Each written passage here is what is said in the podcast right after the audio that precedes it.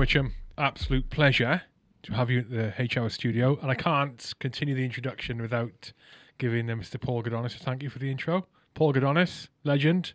I am legend head. Yeah, massive Swede. yeah. Yes. Mate, great to have you here. Great to have you here. Um, author extraordinaire, Getting there. Reg extraordinaire, Sigs extraordinaire. Yeah, long in the tooth, but still there.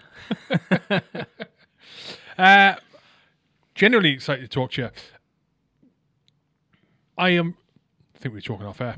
The whole process of writing fascinates me. Got authors in the family. It's always something that's interested me. I have, I've, I want to say in inverted commas loosely. I've written a book before, published book, but it's not, it's not a story per se. It's a manual. So it's it's a very different thing to put together than what you do, story writing essentially. Um, and I've always everyone has their own. I think. Well, you tell me if I'm wrong.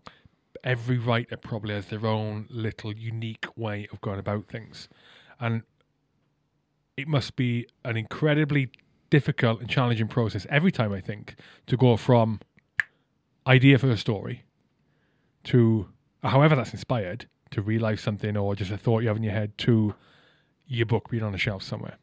How do you do it? Yeah, I, I, came up, like I say, sparks with an idea. Um, sitting watching the news, terror atrocities going on, police saying, oh, the, the perpetrator was known to the authorities, they were on the UK terror watch list. And I guess as like most people like us would do, would sit there and go, oh, if I had that list, what would I do with that list? So I just came up with the story of what a load of sort of veterans, ex elite special forces guys with that terror watch list, what would they do with it? Maybe go after the worst ones off the top of it. Um, so I just had this idea. I, I had loads of time in my plan because I just finished doing a degree, six years spent writing sort of 20 hours a week.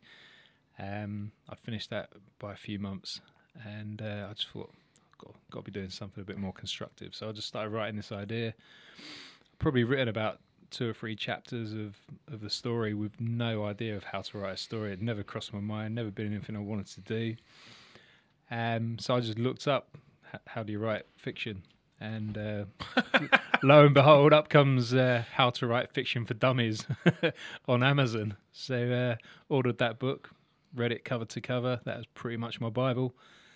Um, so I learned that what I had been doing, just sitting there writing what was coming out of my head, that's the the seat of the pants method, which is a, fine as a method if that's that suits what your story is and the way you write.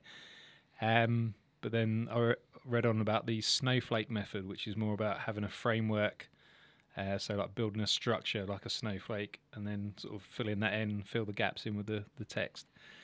Um, so from there, I, I sort of learnt um, what my method was going to be. It was a bit of a combination of both because if you get an idea for a chapter, oh, I've got this brilliant action scene in my head. You just smash that out. It doesn't matter about the structure, just get it out. Um, but yeah, I had to develop a you have like a spreadsheet for my book. So you have, you have layers of a story. So you have the three act format. Well, in fact, the first le- level of the book is like your, your your one sentence. What encapsulates still to UK terror watch this and go after the bad guys would be the one top level. Then your three act format breaks that down into your start, middle, and end. Uh, obviously, you start, middle, and end all broken down into chapters. Each chapter broken down into scenes where where sort of it moves from one place to another. Different conversations start and end. Um, scenes broken down into uh, paragraphs. Paragraphs broken down into sentences, down to words. So they're the layers of the story, and you can plan that down. You can't really plan it much below um, scene level, but I've got a spreadsheet that maps out the three act format, the chapters, and the scenes. Um, What, for every book you do. yeah, and then there's a column with a timeline on, so I can I know what day the um, story starts on. So as you go through, you might write five or six chapters and want to refer to something back and say, "Oh, remember six days ago when this happened." You you've got that timeline there, so you know how much time has passed. So if it's a a long uh, duration, you'll know which season you've come and gone into, so you can write in what sort of weather you should have. It's like a logbook of a fictional Absolutely. story, right? And the the other really useful thing is if um, like so if you've got other things going on in your life, it's not my main thing writing. So I might have five or six weeks where I, I don't get any chance to write. Instead of having to go back and read the manuscript through through 20, 30,000 words to get my head back into it, I can just read through the. There's one sentence for each chapter. There's one sentence for each, each clip. You just read that. Take you five minutes, and then you're straight back into writing where you were. Um, so that that's the main sort of supporting document I use to write a book. Uh, but also I've got a character bible. so you, you know you got your your personality pen picture files that you might write for your um, chain of command, so or your your CO's biog. Um, I've got- Explain that for Civ Pop who listening. What are you're talking about there? so uh, it's it's almost like a, a one page form with it might have a photograph, name, age, address, all, all your details. Um, A personnel file, essentially, right? Yeah, yeah, and HR. everything I say about the character in the book or books, uh, I log in that because if you imagine in book one, chapter six, I say Alex has got a sister who's 25 and lives here, there, or wherever. Um, I'll write that in Alex's character file because if I come two books down the line and Alex's sister appears again, I've got to then leaf through the first book and find where I've said what about Alex's sister. But when you use a character Bible, that's all there. I just look at Alex's page. Oh, he's got a sister. She's 26. Is that a normal? Ca- is character bible a normal thing for authors? Is it? Yeah, yeah. I learned about that in this uh, How to Write Fiction for Dummies. the key takeaway. Um, so I've got that. I've also got um, a places file. So as a story transitions from Birmingham to London and wherever else it goes, I I, I try because there's a lot of geography in my books because it's all about being around in the UK and different things happen in different places. Um, I, I use real addresses, and if it's like house number 26 at a certain road, obviously I can't put someone's real address in there. Someone lives there, so I'll sort of tweak the uh, address name. So like Elm Street might become Lime Street or some something similar to that. Um, but the actual addresses and the postcodes, I keep track of those, so I know where everything is. So if someone has to travel from one of the addresses I mentioned to another, I, I can work out how far it is, what roads they'd take, what they'd see on the route. Uh, so all the geography is really realistic, and you can take the tours of the books because you can work out where everything is. Uh, so I was up at Sunderland last week. Sunderland features in the third book, um, and walking down by the river where this maritime festival was going to take place. I was like, "Oh, this is where that happens. Oh, that's where so and so gets shot in the head." And, So, how, how, so you think it's pretty important to? Do you think it's pretty important when, when you put in these places where events happen in the book? Do you think it's better to have them be in places you've actually been to then? yeah, definitely having that experience. Um, yeah, help, helps keep it real. Um, try trying to make something up in your head is much harder to describe than something you've actually lived and experienced. Um, and yeah, the more experience you've got on a place helps. Obviously, Google Earth comes into it, so I couldn't go back and re-recce Sunderland or um, St James's Park in London or all, all the places that they put into the book. I can't continually keep going back and, and recceing, especially at this stage where it's kind of still a bit of a hobby. Uh, haven't got the time or the or the resources to do that. So, yeah, writing from experience with a bit of help from Google Earth um, makes it achievable. Map Recce, Map look, Map Recce comes first, right? Yeah. Time. um, or Google Earth. There we go. Uh, you chose, uh, you, chose a pretty, what can be a very divisive subject and a very touchy subject, uh, and not the, not that, not towing the sort of, p- not political line, not that PC a sub, uh, a subject to write about. Um, was that what came into the decision process with that? Now, obviously, with the with the caveat, not even a caveat, was that because is that because of your experience, military experience, that you decided to write what wrote about? Um, not necessarily your own opinions that communicate in the in the books, but definitely the. I mean, the way you describe certain things, the way you it's it's obvious that you've got a deep military experience. You've been in a lot of places. You've experienced a lot of things. but also very in touch with the sort of societal aspect of it, the political aspect of it. Really, really dangerous area, potentially dangerous area to go down to write about. What, why that path in terms of story?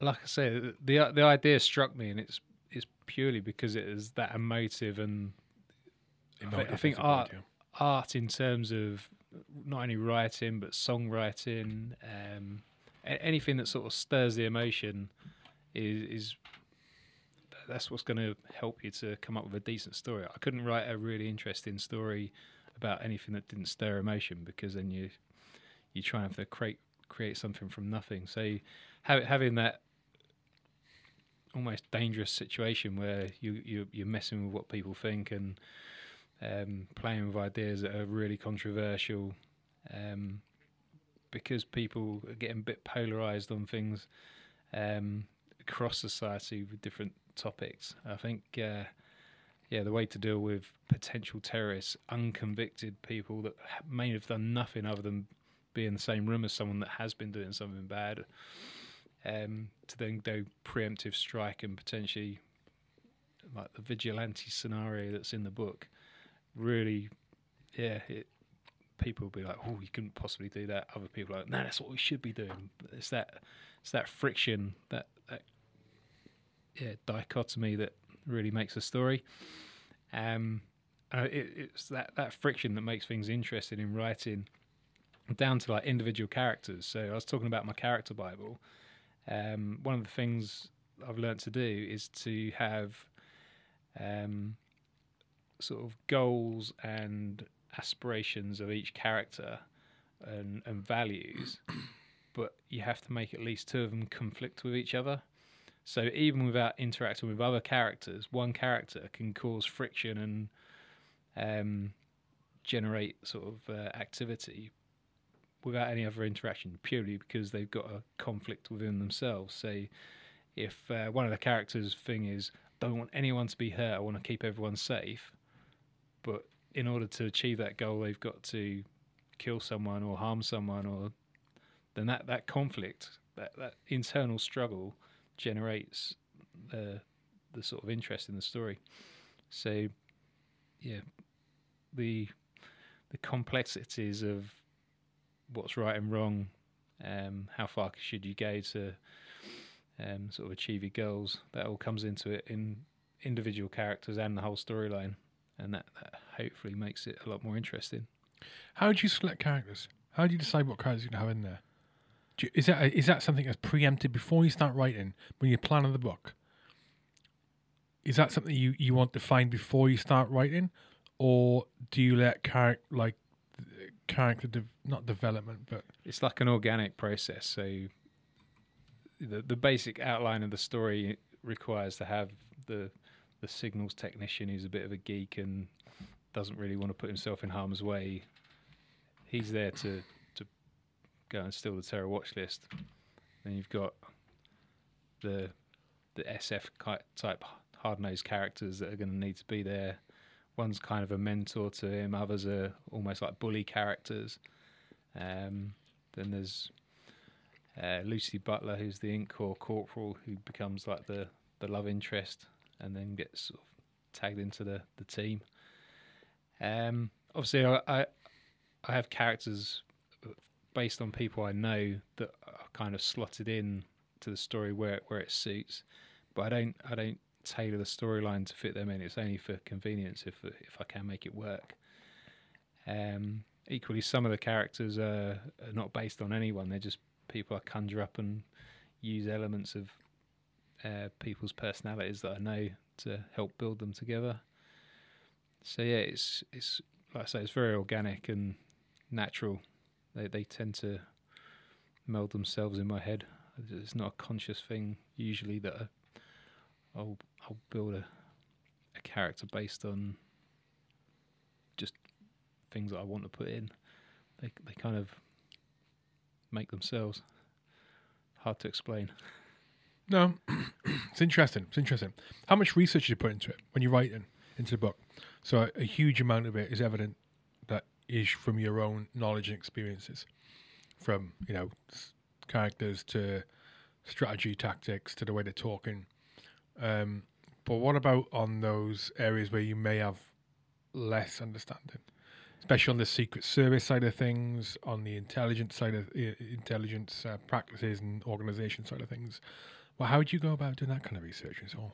Yeah, there's um yeah quite a lot of uh, research done, like you say, on the um the sort of security service side of things. Uh, GCHQ features in the second book, or sorry, third book. Um, Porton Downs in the second book. Um, Porton Down, fucking hell. yeah, so I've heard that place for a long time. there's like the the urban military legends of what what might happen there and um You ever go? actual You you no i've never been I, we went before the Iraq 2003 war, Porton Down. Come on, carry on. I'll, carry on. I'll, I'll come on to it later. Yeah. Fucking weird place, eerie place. So for people listening or watching, Porton Down is where they do a lot of the um, CBRN testing, chemical, biological uh, attack and defense testing. That kind of Yeah, ner- horrible, horrible, horrible stuff. nerve Horrible, agent horrible defense stuff. and Yeah, horrible stuff. yeah Lots of animals lost their lives in that place. Anyway, go on. Sponsoring this podcast today are Rugby for Heroes. Rugby for Heroes are a not for profit organisation fundraising for military charities and they have been doing it for 13 years. Their next event is very, very soon. It is on the 17th and 18th of June at Old Leamingtonians RFC. It is the annual Rugby for Heroes Beer and Gin Festival. That's right, it is back. Live rugby, live music, beer, gin, street food, family attractions, and all in aid of armed forces and veteran charities. This year, Rugby for Heroes Beer and Gin Festival is going to be supporting the 353 Charitable Trust. So get your backsides along to the event and join everybody else there. Tickets are free. You heard me right. The tickets are free. There's also camping and caravan uh, hookups and spots available on site. That's not free, but it's cheap as chips. Tickets are free, and if you want to stop on site, you can do. If not, stay somewhere local. These are brilliant events. I love the Rugby Heroes Beer and Gin Festival. My favourite day of the year. One of my favourite days of the year. Definitely. It's up there with the Wales versus England international every year as well. Come along, I will see you there. I might even buy you a pint. Get on to rugbyforheroes.org uh, to find out how to get your tickets. It's on Eventbrite. It's on Eventbrite. So get on there, rugbyforheroes.org. You'll find the Eventbrite link and you're going to reserve your free tickets. There'll be many podcast guests there. There'll be many podcast fans there. There'll be many friends there, colleagues and good people drinking, being merry, being happy. Rugbyforheroes.org and stay up to date with everything on their social media at rugby number four heroes. Yeah, so th- things like that. Some some things I might have heard about or known about or know a bit about. I'll, I'll dig in and find as much research as I can, to the point where I know enough to make anything I make up sound tangible. Um, so there's there's stuff in there that's true. There's stuff in there that's open source, easy to research. Um, and then there's there's things I, I know from other experience that might not be directly relevant, but I can I can use it to make sort of embellish around what I know about other things to make it sound more plausible. So, um, hopefully, there's a good sort of blur in the line of what I do know and what I don't know, and what what's made up, and so kind of leaves it open to um, interpretation as to what you what you choose to believe. Um, How long before you get that first seed and idea do you decide to put pen to paper?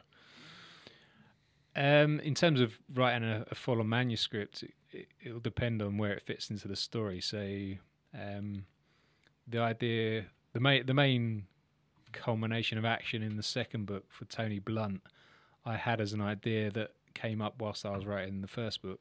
took me three years to wa- write the watch list because it was very low priority hobby and just something that was in the background. The watch list being the first book. Yeah. yeah. Um, and I didn't really know where this incident um, that ended up in Tony Blunt, whether that would just be a standalone book on its own or if it formed part of a story in in the series. At, at that point, I didn't know what, there was going to be a series. Uh, subsequently, I've planned the seven book strategy. Um, but yeah, you you have to write the idea down straight away, even in note form. So um, The, I've got the idea for the whole book, the whole Yeah, well- story. So for the incident, as an isolated incident, um, say say you have an idea about a sabotage of a car in a certain way that will make a crash happen. It'll be terrible and awful, and fifteen people die. Um, if you've got that fixed idea, you have to write that down, even if it's less than a page on on the computer. Just just tap tap it down and, and save it somewhere.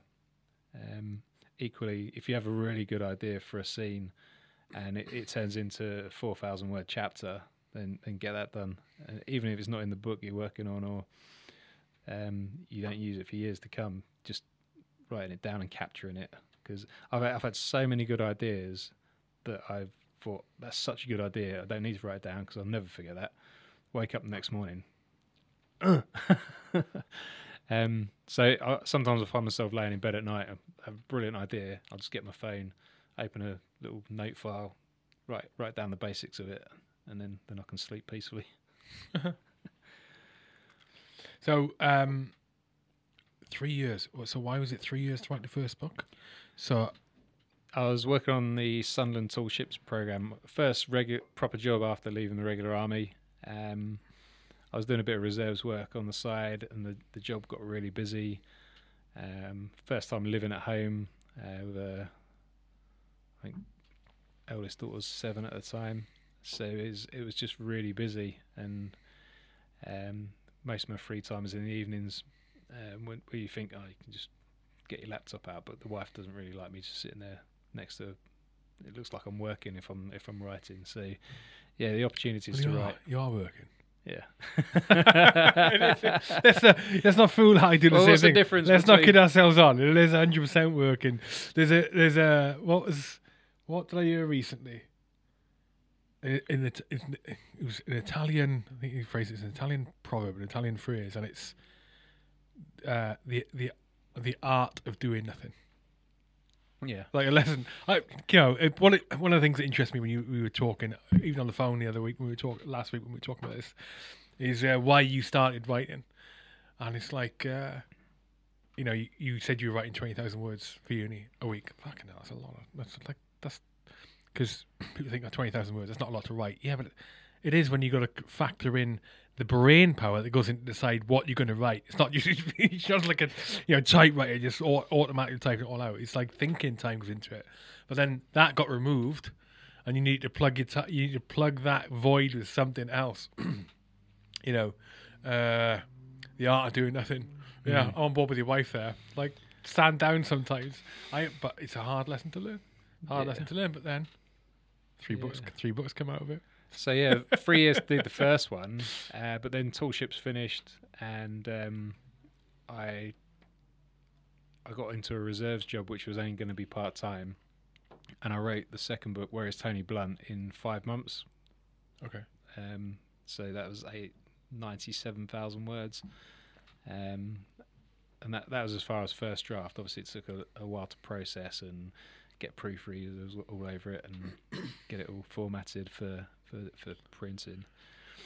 And then I was probably on for about the same sort of timeline for the third book, uh, but then I got into another bit of work um, that that slowed me down a bit, and I'm still on that now. Um, so 14 months for the third book. Uh, that's start to finish though. That was from first words to publication, and I, I did waste a lot of time between books because I, I wasn't writing anything new whilst I was preparing the manuscripts for publication and getting through all the, the military checks I have to go through. Um, so this time I decided I'm just going to start writing the fourth one. Um, Oh, so you still have to get them. You still have to get them signed off then, do you?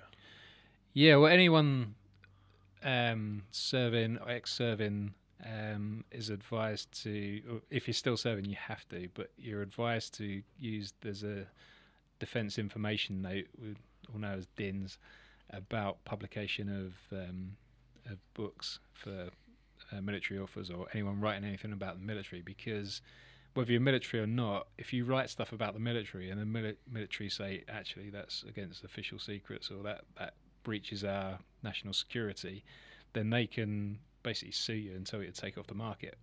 Whereas if you follow the process laid down in this Defence Information Note, um, you submit the manuscript to Defence Department of Communications. They'll then um, read through it. Any OPSEC or PERSEC operational or personal uh, security issues, they, they, they'll highlight back to you. Otherwise, they'll give it a, a tick in the box. If there's any other departments like um, uh, JTAC, um, is is the was the issue in the latest book. Um,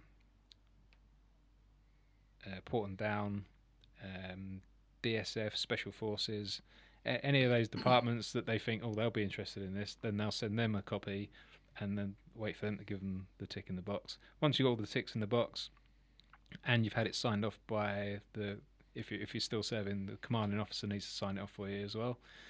Um, and then they'll issue a letter of a approval saying, yeah, okay, we've got no issues with this. You get go ahead. And there's no comebacks once you've got that letter. They also give you the paragraph that goes in the front of the book about um, all, all the ideas contained in this book are those of the author and not reflective of the um, of the of the UK military. Oh yeah, I'm looking now. Oh yeah, here you go. Got it. I'm looking at your book right now. The views and opinions expressed are those of the author alone and should not be taken to represent those of Her Majesty's government, MOD, HM Armed Forces, or any government agency. Okay, go. Yeah, so anyone wants to write anything about the military, get it to DDC, get them to sign off. They'll give you a letter and the paragraph, and you're good to go. So how do people get away with writing books that do not toe that line? People like Ant Middleton, people like other people who are out there authoring books, and you read them. Not that I've read Ant's books, mind. But you go, oh my god, how are you getting away with saying stuff like that? Well, Because they get away with it. yeah, there's this. You say about getting away with it. You can write. You can write. Chief of Defence Staff is a complete arsehole and I shagged his wife. they, they they wouldn't have any comeback on that because there's, there's no operational security. There's no. Um, yeah, so the the things they check for are fair, fairly fixed. They can't they can't take a view on whether it's showing them in a good light or a bad light. It has to be security issues. So whether they like it or not, there's there's certain things they're looking for, and there's certain things that are on their criteria to get that sign off. And just saying nasty things about the army isn't necessarily going to stop them from, uh, or trying to get you to stop it getting to publish. Hmm. Okay. And by the way, I do like the CGS. I think he's a great bloke. Get in there. yeah. Yeah, sweet. Uh, do you find it a cathartic experience writing like this? Because I know a lot of your own personal experiences are interwoven into the books, right? Little anecdotal stories and uh, some of the major stuff, you know. And like um, we were talking earlier, you mentioned Fob Robinson in the second book. I know, you know, you you served uh, Fob Rob, uh, Sangin, Afghan. Um, yeah, find it a cathartic experience, or do you find it quite emotionally draining, or a bit of both? Um, it's almost like a therapy. Uh, quite. Um, yeah, I think it's better to get things out on a page rather than keep them stored up. No, I, I don't. I don't profess to have any sort of worries, mental health wise, and um, it's, it's hard to explain. It, it, it's good to get it, get it out, but I don't feel like I need to get it out. I'm not. I'm not writing this because I've got pent up stress and I, I need to to sort of cleanse myself of it. It's just hopefully I express things in a way that help other people or people read that and think, yeah, that's that's what I feel and that's yeah, reflects the way it is. Um, being authentic as a writer to military readers, veterans or serving, I want squaddies to read my stuff and go, oh yeah, he's bang on there. That's yeah, I'm glad someone said it like that because that's that's the way it is, sort of thing. Yeah, we were talking earlier in the in the in the uh, in the in the club Clubhouse there about that, uh, where in the first book, you know, you're talking about um, there's a discussion going on between, you know, ex SF guys uh, and well, a bunch of people who are on the verge of some vigilante action, you know, and talking through the ethics of it and the morals of it. And it's obviously revol- I don't want to give spoilers away, you know, revol- you know, um, revolve around uh, uh, terrorism here in the UK, um, and they discuss the ethics of it and the morals of it. You know, the the the subject of religion comes up, the subject of skin color comes up, and I thought that the way that conversation was written, the way you wrote that conversation was fucking brilliant, because uh, to me, I I read it thought that that that ref- that reflects exactly what I would expect from my peer group if they were having that conversation in that situation, you know, um, and it's in a as as positive a light of that conversation can be. I thought it was really well done, really well done. As, and again, going back to going on broaching subjects that are very emotive and very divisive, especially in this day and age, especially how polarized the right and the left are. Right, Mm. um, when you that kind of a discussion when it's in the written format in the way that it is there it's something you can't really argue with you can't you can't you can't argue or shut down a paragraph you have to fucking read it you know whether you agree with it or not and because the way it's written i thought it was I thought it was really good sort of sort of a a um uh, a reality check you know for this is actually a very good example of how people think. Certain people think, certain areas of society think, not all, you know, and it, and it's not in a, it's not painted in a right wing way. It's not painted in some fucking fascist neo-Nazi way. It's not some some racist football hooligan way. It's a measured, decent conversation about the about a very difficult subject. Yeah, yeah. Um, have you come across any any characters like that in real life, or situations like that in real life? Um, not so much in real life, but uh, I think more and more you see it on social media now with some of the like general posts you see. I, get lots of friend requests from um, veterans from across the spectrum on like Facebook, and normally I'm just yeah be friends with anyone to work up to the five thousand limit. But um, sometimes you look at people's profile pages. Sorry, two seconds. Go for it. Yeah, sometimes I, I find myself looking at people's profile pages and uh, there's just so much hatred and negativity and outright racism that uh, I just don't really feel the need to have them in my life. And uh, I'll just sort of say thank you, but no thank you. Um, yeah, I really wanted to, although it is the vigilante thing in the book of going after unconvicted people, um, it w- was quite a strong and um, sort of controversial, potentially abhorrent storyline. Uh, I didn't want to have it connected in any way to racism. It had to be purely about blokes like us going after the threat, and it's not about a threat of a color or or a religion. It's purely down to the intent of those people that do harm to us. So, yeah, having that having that argument spelled out, um, people putting their sort of views on the line in open forum, uh, I think helped sort of make sure there was none of that potential for the book to be seen as something that was just a racist, horrible. Yeah, it does make you think, though. It does make you think. It's got it does prompt thought. You know, I was thinking about that, a- a- and I still think now, in that story. Oh man, it is such a fucking grey area. It is such a grey area as to whether I would go, yeah, I'm happy to be involved in this or not, because, like you said, unconvicted, um, unconvicted, but there's a wealth of intelligence there. Uh, and again, don't don't want to spoil this, but it does make you think. What what would you do? What action would you take? What what would you be? What decisions would you be willing to make to inform those actions? Um. Uh. Yeah, it's hard. I mean, back to but the social media thing. I know. I tell you what I try and take comfort in the moment is, is that I don't. So what you see on social media, eh, I am beginning more and more to believe that is nowhere near what society is like. I think you've literally got we've got a, a world of people where we're it's they're like Jekyll and Hyde. You got pe- most people, I think, th- those ones that you're experiencing now, the, the, the not experiencing now, but the racism, the the the bigots, the racists that they present themselves online. They ain't like that in real life. Most of them, they ain't. They they. I don't think so.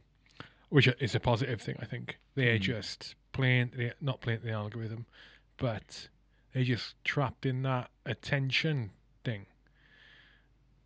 They want likes.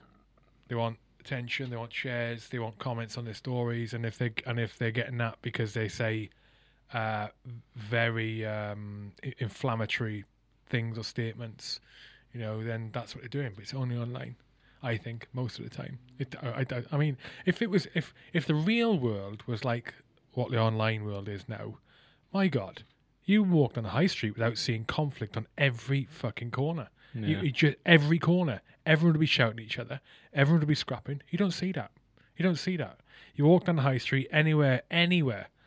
You say hello to someone. Someone, someone says hello to you. They sal- they say hello to you back. You walk into the shop and it's a cashier who's got a different skin color to you. You don't you don't say anything. You, see, you just do another human being.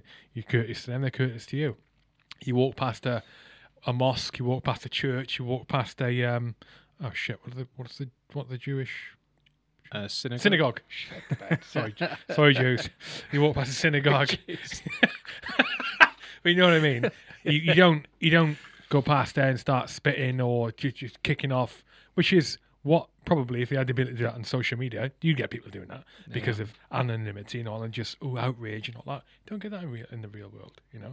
Yeah, it's a it's a crazy place to be, and it, it's not the best place to go to try and gauge what what society is like in the real world. Strange place, strange place.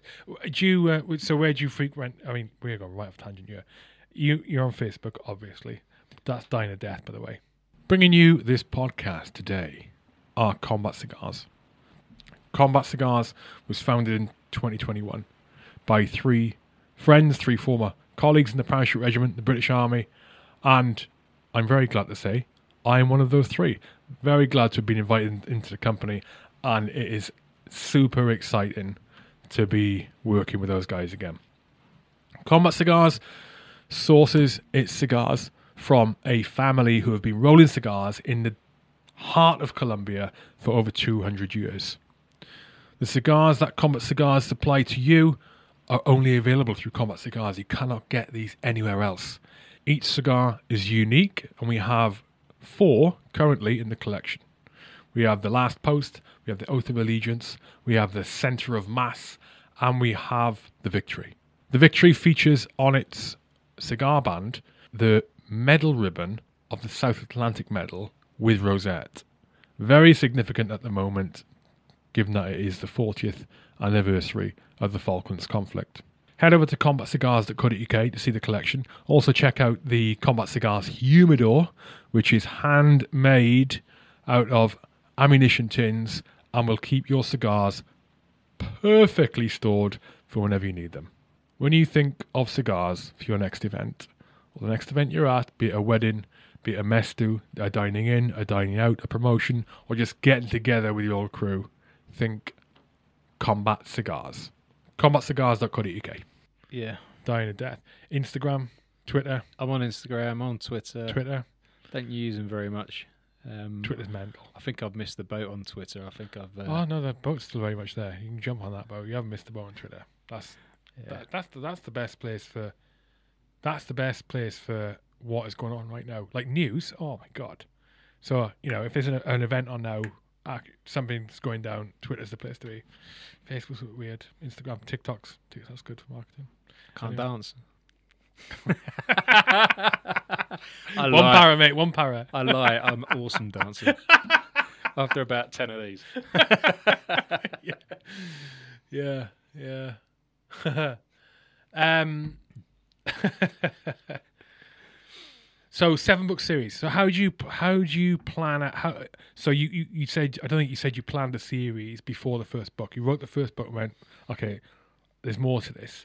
So you've have you mapped out a whole overarching plot to a seven book series then? Yeah, but only in as much as like one one or two word themes for each of the books in the towards the end of the series. So there's um, different subplots that are going on that are going to build, and I, I want it to be a I want it to finish at seven because I think that's just a nice number, and it will help me tell the whole story of the emerging terror group that kind of comes to light towards the end of the first book.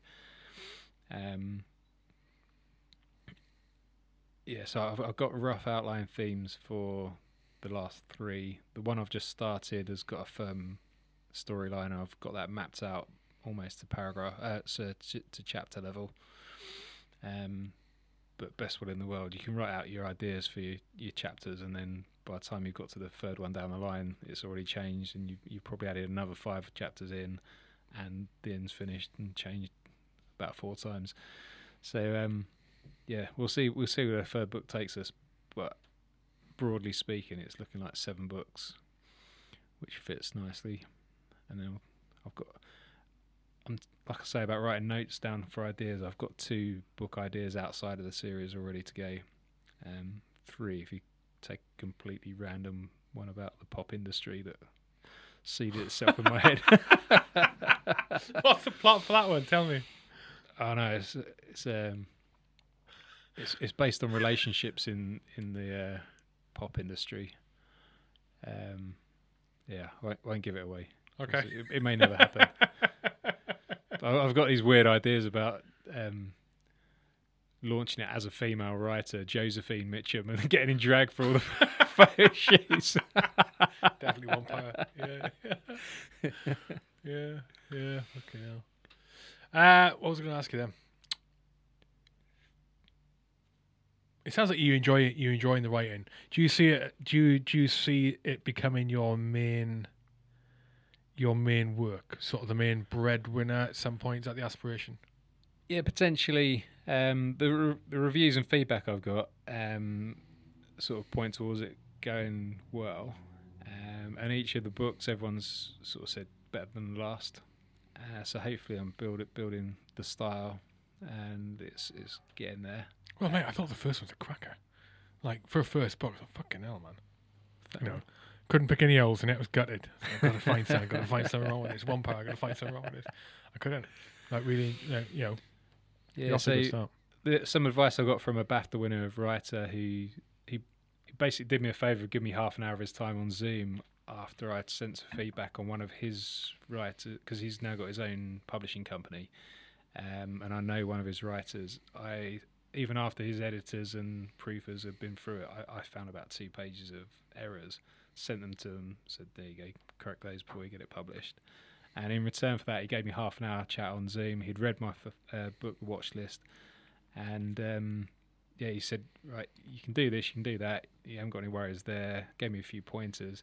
He said, if you, really want to make a success of it, he said, get your fifth or sixth book out, and then invest like four grand in Amazon advertising on the first book. Um, and then if people people start buying it, which they will with that much advertising, um, they'll then start reviewing. So you'll get more reviews. I've already got 100 reviews with 4.7 stars, but they said that'll jack right up. And then from reading that, most of them will read the second one, and then most of the people that read the second one will read the third one, and so on.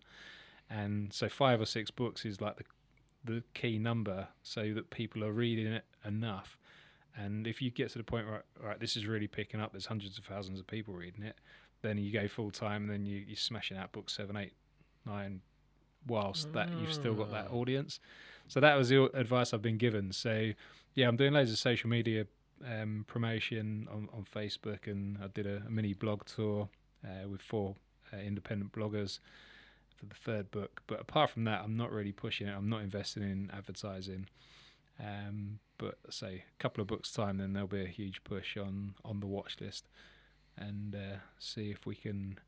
The, the trick is to get those those initial sales, those reviews, that feedback, and then by the time you've spent your four thousand pounds on on advertising, Amazon starts picking up on the fact that oh this is a good seller, and then it self perpetuates the advertising. You don't need to pay for it anymore. So that'll be how that works. Ah, interesting. Hmm. With the experience with the tall ships, would you would you ever do think about writing anything about uh, old school tall ship? Um, uh, what's, what's the word I was going to say now? Escapades, the old galleons and Not so naval much, warfare and piracy. but no, no spoilers. There is a maritime festival in the third book. Okay, you mentioned Maritime Festival actually. Yeah, yeah. Paul Godonis is convinced that you you only got involved with tall ships because you wanted to be a pirate in a previous life. I'm not so sure. Mm, Maybe. But is that something that would you would write about?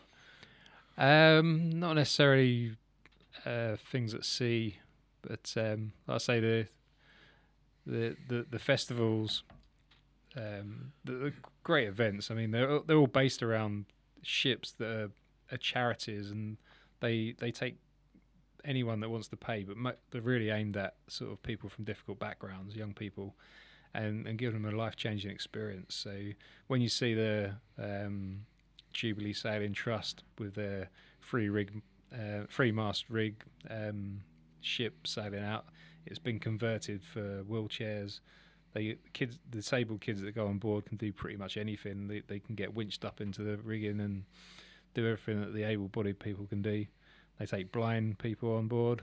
Um, one of the trustees for the Jubilee Sailing Trust um, is, is a blind fella. Um, uh, yeah, and he's he's been sailing most of his life. So yeah, there's huge opportunities, and and while while I was working on the projects at Sunderland, we managed to get sponsorship for about 160 kids uh, to go on the tall ships and sail across to Denmark as part of the first leg of the 2018 race series. Um, so hopefully, there's some good legacy there for the city. Isn't that pretty hardcore work? I mean, uh, how hardcore is that effort there? Because I, I remember being on a, I, when I was serving, I sailed from the, I sailed across the Bay of Biscay. We were on a little 55 footer. I'm trying to recall. Maybe it was one mast. I don't know. There was like three washes of four. There was eight, Class C. seven, eight, seven reg blokes, Toms, and then yeah, seven or eight reg blokes, and then four, four um, naval, naval, naval folk from from the equivalent of colonel down, submarine as well. But that was uh, that was hard work, man, Yeah. hard work. So on one of those, I mean, three masts. Those things are unbelievably big.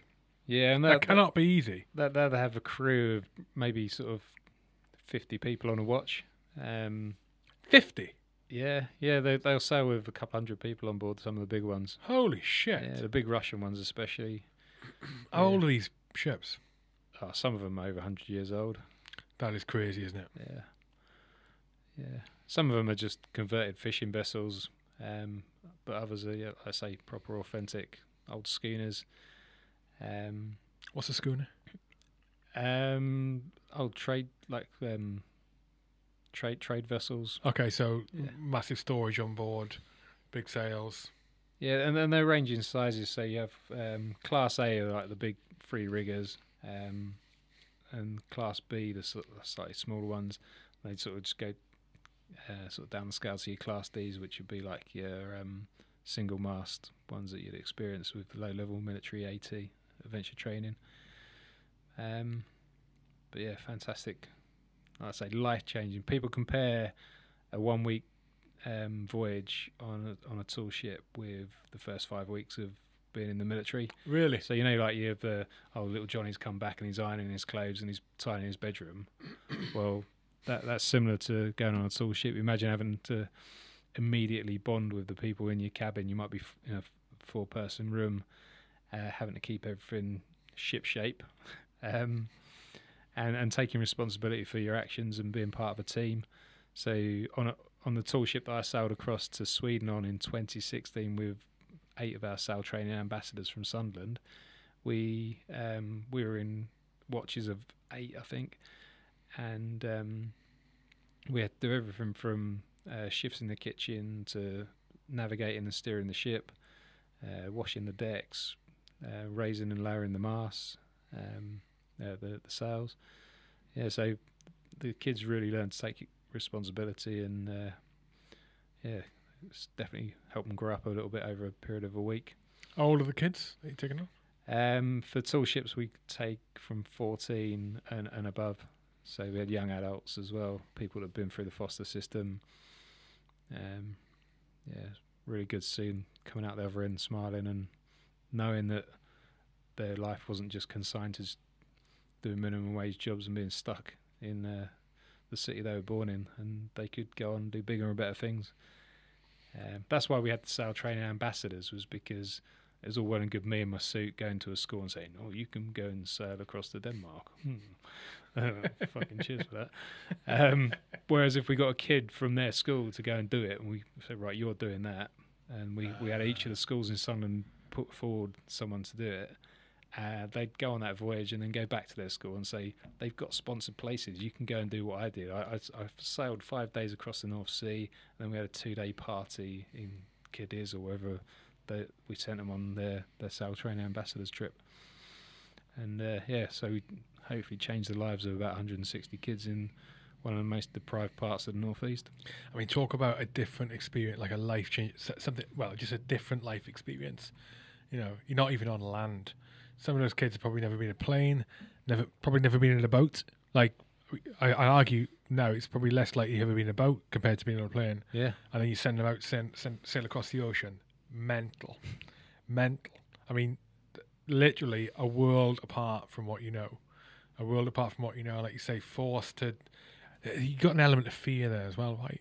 So it's uh, it's very it's, it's probably a very different thing. It's very it's probably easier to motivate people to work as part of a team and achieve an aim when there's a little bit of increased fear about or and and uh, a bit of the unknown because they're going to say like a fish out of water, but like a like a human off land, you know, sailing across the ocean. Because I, I water f- frightens me. I I've got a, a fear a fear of it. Um, the ocean, I should say. I don't like not knowing what's, but I don't like not knowing what is below me. I fucking hate it. Um, and that sort of it makes it uh, for me that getting involved with water makes it a bit well very exciting, but not always in the positive way. Uh, yeah, that is incredible to be able to provide the opportunity. Actually, incredible because it can't be cheap either to do. No, to to sponsor one of the kids onto one of the ships, obviously it depends on the size and the age and the organisation of the of, of the tall ship, but um, it could be as cheap as six hundred pounds for a small class D, or if you're going on one of the big sort of corporate owned um, class A vessels, they're up to about fourteen hundred pounds for the for the trip. And then if you're getting off at um, where do we go in Denmark, then you've got to fly back. So that has to be. So we, we put together packages for sponsors to say, right, you you'll pay um, sort of twelve, uh, sort of 15, 1600 pounds for a sail trainee, and that will cover everything they need, and that averaged out across the prices. So, um, yeah.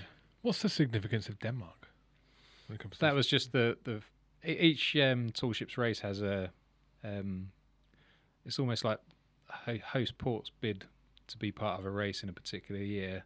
So Sunderland have bid to be in the 2018 tall ships races, and then Sail Training International, the organising body, um, they they look at the, the host ports that have put in bids for that particular year, and they say right, okay, so we've got Sunderland bid in, and we've got um, Harlingen, we've got Stavanger.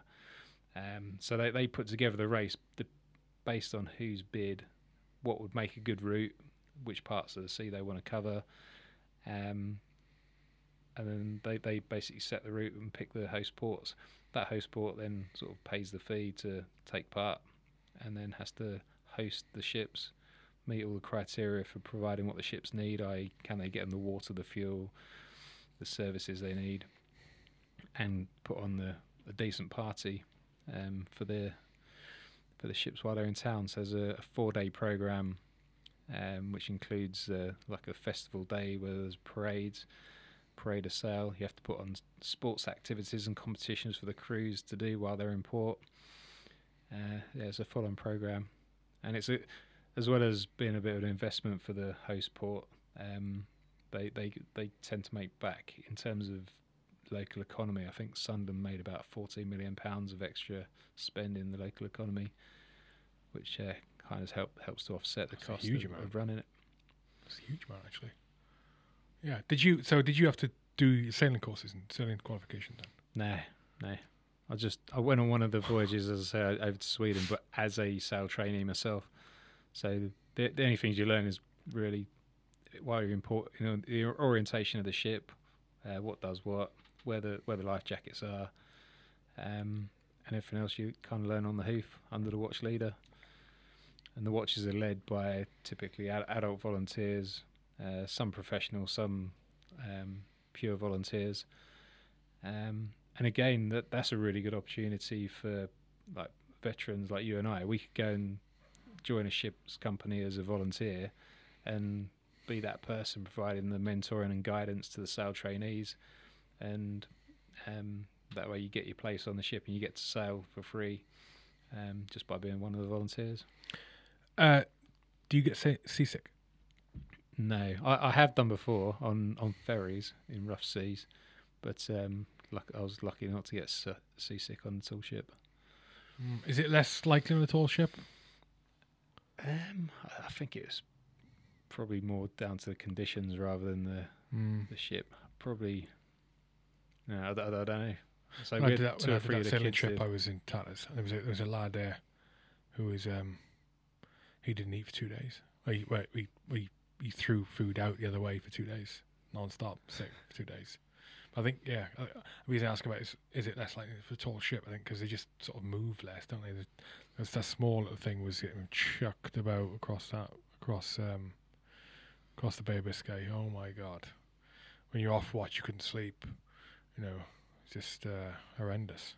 But then when we got to Spain, when we get to Spain, it all calmed down. The sun, the sun was out, obviously, and there was a, a school of dolphins. With, with, with alongside, you know, you think, oh man, is this is this a bit surreal? It's actually happening. Mhm. School of dolphins came alongside. I think we saw a whale off at a distance at one point. I definitely think I remember seeing that, or have I just invented it in my head since? but uh, bringing you this podcast today are the Aardvark Group. Founded in 1982, Aardvark has established itself as a major player in its field, renowned for its exceptional technology and innovative propositions that have supported countless defence ministries, the humanitarian and NGO sectors, and commercial operators in theatres of war and post conflict environments around the world. Aardvark is foremost a humanitarian organisation working to help rid the world of the explosive remnants of war. Their technologies are uniquely developed by operators for operators, which ensures that every product, system, or platform conforms to the essential criteria of stability, survivability, and reliability. Aardvark know that to have a truly lasting positive impact, their technologies must be cost effective, and so they've commissioned a number of projects with their research partners to develop technical innovations with a core aim of delivering affordable solutions that can be deployed directly into communities to reduce the incidence of accidents and deaths due to explosive threats. As well as their core products and services, they also have an online shop where if you're an individual who works in a post conflict zone in a high threat situation, in a high threat environment, you can get kit from Aardvark. Their website is aardvark.group. Go there and at checkout use the discount code HHOUR. And while you're there, make sure you check out all their products, all their services, including unmanned, ground, and air vehicles. Yes, it does sound like an amazing experience on tall ships. I like the idea of the history of it. I'd love to be on something old, something old, and just be in a cabin somewhere and looking at it and going, "Oh my god, what characters have been in here before me, hundred years ago?" Yeah, some of the old what- Swedish and Norwegian ships. Um, yeah, just amazing. Oh Everything's like carved out of oak and um, yeah, antiquities from like decades and decades ago. Yeah, unreal. We don't realise the history of it we have at our fingertips. I think. I think. I think we're we take it for granted sometimes. When I say we, I mean British, mainland European. Just so much there, and a, a reason it's popped in my head is over the last sort of week or so is I can't remember what I was listening to. It might have been one of the Rogan podcasts, and they were talking about you know um, the history of the United States is what a few hundred years, a few hundred years, and they were saying, I think they someone said something like, yeah, you know they got they got um, theatres there pubs there are like 600 years old. I think six, and the rest, and the rest. You know, in, in- we were talking about Colchester earlier before we came on the podcast. Where I used to live in the centre of Colchester, a little flat in the centre of, Col- centre of Colchester, maybe maybe a two minute walk from there, right in the centre of town, centre of town, which most people will never walk past. Live in Colchester because it's off the high street. It's this little back street. You don't need to walk past it. It's like a church that was built in 300 odd AD, 400 odd AD. This thing is old as fuck. Just a little bit younger than Jesus Christ himself, if you believe in Jesus Christ. you know what I mean? It's like, wow, there, edge of your fingertips. You know, just mental. We do take it for granted. There's so much to be learned from it.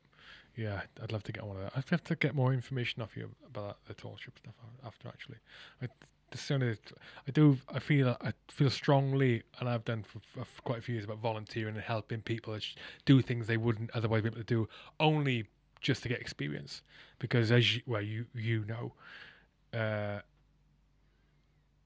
the more diverse experience you can have, the more informed you are, and I just think the more opportunity you've got as a person for growth in whatever capacity that is, personal, professional, fucking whatever, you know. And uh, that is what that is what people who are poverty stricken, adults or kids, are are deprived of. You know, it's uh, it goes back to the it's sort of similar in line with the old networking thing. Uh, the importance of networking. The importance of networking is not oh let's just have lots of people I know. It's not. It's it's it's about having people you can re- reach out to for help if you need it, if you're in a state, but also you, the the diversity of knowledge that you learn from those people, even if you only meet them once. You know, you're learning something. Well, look at this conversation. I'm learning something from you, from you. The tall ships aspect. You know, the the the process of writing, how you go how you go through it. I'm le- learning things. May not be useful to me, but what if someone asked me about writing a book? Or what if someone asked me about oh. Um, I'm looking to do some volunteering. Any ideas what I could go and do? Blah blah blah blah blah. go, well, yeah, yeah, yeah. Actually, my mate Joe, yeah, he said this. Get in touch. You know, it's uh, it's huge, which means I'm a sort of a more positive influence on the people around me. Um, goes back to the point of those those people don't have the opportunities to go and experience things because of whatever reason, life circumstances. If you can give that to them, it's fucking brilliant. I'd love to be part of that. Yeah, Yeah. Well, excellent. as well as the ship's volunteers uh, that help run the voyages. Um, to to run the event in Sunderland itself, we had to recruit 250 volunteers, um, and they were like the games makers that you get at Olympic Games. Uh, but then we also had the technical uh, liaison officers. We had um, admin volunteers. With this whole whole fleet of people that just gave up their time for free, and there, there were people from across the spectrum, from people with special needs that just wanted to be part of the event, to people that were like highly professional lawyers or um, doctors that just wanted to give up some of their time to do something for the community and be part of a big event in the in their city. Um, and that that was kind of inspirational to me as the person that recruited and, and trained them. And after that, I thought, well, I'm going to do that as well. So I went and did the Cricket World Cup the following year at Durham. And um, I told them about my experience, but I wasn't worried about getting involved with the whole organisation piece. But uh, I put myself in the driving team. So I was driving cricketers and their wives backwards and forwards from Newcastle to the um, Chester Street Stadium. Um, but yeah, it was a really good experience and recommend it to anyone. There's um, there's like the mainstream third party sector, which everyone sort of thinks of as sort of helping helping out at soup kitchens and food banks and things like that. But then there's also the uh, the sort of more fun side of volunteering at the big events. So Commonwealth Games, I know working with that at the moment, um, but they've got a huge um, volunteer organisation helping. Um, one of the guys I met up at Sunderland, he he goes over to the Masters and helps volunteer there as as like an usher and a marshal. so there's, there's unbelievable opportunities that not just investing your time and doing something good, but having a blast as well. So uh, yeah, keep an eye. There's nothing those. wrong with that. No. there's nothing wrong with that. You know what I mean? It's, you know, it's uh, there's a yeah, there's nothing wrong with getting a benefit from something when you when you're helping out and volunteering. In fact, I think it's a lot. Everything, every decision you make, even with the volunteering side, all comes down. There is always an element of selfishness. I I honestly, th- I honestly think it, um, and and but not in a bad way. So you ultimately do. If you decide I'm going to do this because it's the right thing, you know, I'm gonna give some money to this homeless person. I'm gonna do X, Y, Z. Um, and you can you can think, you can naively think, oh, I'm doing, I'm only doing this because it's the right thing to do. But you're doing the right thing because it, it's the right thing because you, at some level it makes you feel good that you're Yeah. doing the right thing. Positive and there's benefit to nothing wrong with it. There's Yeah. nothing wrong with that. And people forget that. I think, but and what I think, and the reason I highlight it is because I think when you when you paint it like that, I think it's an inhibitor to more people being a positive influence in society voluntarily, because it, they they don't want to they think they don't want to appear selfish in their endeavor. When uh, there's always a little element there, there is in the subconscious level. You're doing it because the right thing, the right thing makes you feel good. I'm fucking quite happy to admit that. You know, quite happy to admit it. But um, no, mate, 100. percent But yeah, especially with a person like yourself, so busy. One with your work, two with the books, and then taking time out to go and volunteer. You know, we, we did the patrons icebreaker call, uh, icebreaker interview before this, and you know, there's a, a several of the patrons. Uh, you know, they well, fucking most of the patrons actually, are just uh, out their way, spend lots of time volunteering to try and improve other people's life, purely because they have the capacity to do so. You know, and, and they understand the impact of providing those alternative experiences that people would otherwise not get. And like to your point, that is done through mainly through the the availability of volunteers. Because otherwise, it costs a fucking bomb. otherwise, it'd have to be run. Uh, it'd have to be a profit-making organisation that's running it, and then you wouldn't get the same benefit. You know, you wouldn't have the same kind of people running it, same kind of emotional investment in it. You know. Yeah, exactly. Yeah, yeah. What's um? Have you given any thought to the next book series, even though the first one's not finished? Um, Are you going to stay on the military theme? yeah, I think um, definitely mili- military characters as central roles.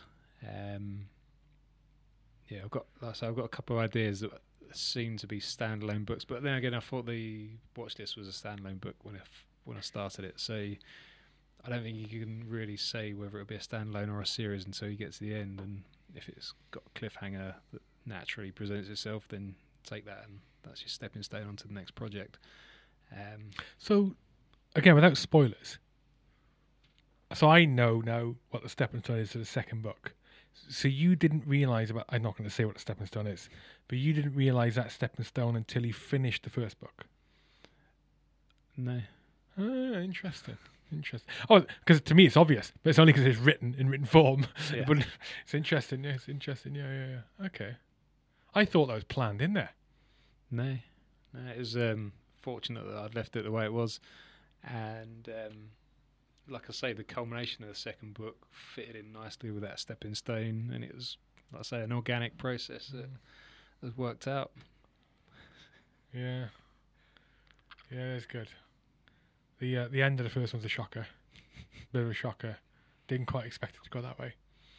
At all. Gutted. I was gutted in some ways. Gutted. it's weird trying to talk about this without giving away spoilers. So come on, uh, like uh, you know, the first we got we got a, we got, got a few minutes left. So the uh, the first we got we got three. Right, we got, the first book's the watch list. The second book is uh, uh, uh, where is Tony Blunt? The third book's um, hitting home. So yeah, on the watch. I mean, we were talking, you know, we were talking before. I have not been into fiction for a long time, and I used to belt feed fiction, belt feed it. I was a big Lee Child fan, I was a big um, Michael Connolly fan. Just those series of books. Uh, my mother got me into those actually, but again, the military connection. Uh, on the Lee Child side and the Michael Connolly side with those characters, that military connection, you can just to resonate with it. But then for some reason, I went away from fiction when I left, and I think it's just I think it was because I wanted to be productive in what, everything I was doing. From reading, so if I was reading, I have to be learning, got to be learning, got to be you know everything to be productive. Uh, but well, it's not bad. So your is yours is the first fiction book I've read in, man. I can't think how long. I mean, five plus years, mm, five plus between five and ten years, and absolute pleasure to read it. You know, you know that I've, I've already told you I've left the Amazon review, but I mean genuinely, I don't, I don't, I don't, I don't bullshit. Really, really enjoyed it. Really engaging, and I read it on Kindle, right? And I flew through it on Kindle because on the Kindle it's set so it tells me I don't know if you've got a Kindle, but it tells you what percentage of the book is left or what percentage of the chapter is left. I was fucking flying through it. And then when you gave me the physical copy of the book today, I looked and thought, no, it's not that big. I can't believe how big it is. I thought it was much shorter because I was, fl- you know, when you're enjoying something, you fly through it. You want it just ends a lot quicker than you want it to end. Yeah. So yeah, fucking flew through it. Could, literally couldn't put it down. Couldn't put it down. I managed to bang through it. I've, I've started on the second book now. I'm looking forward to looking forward.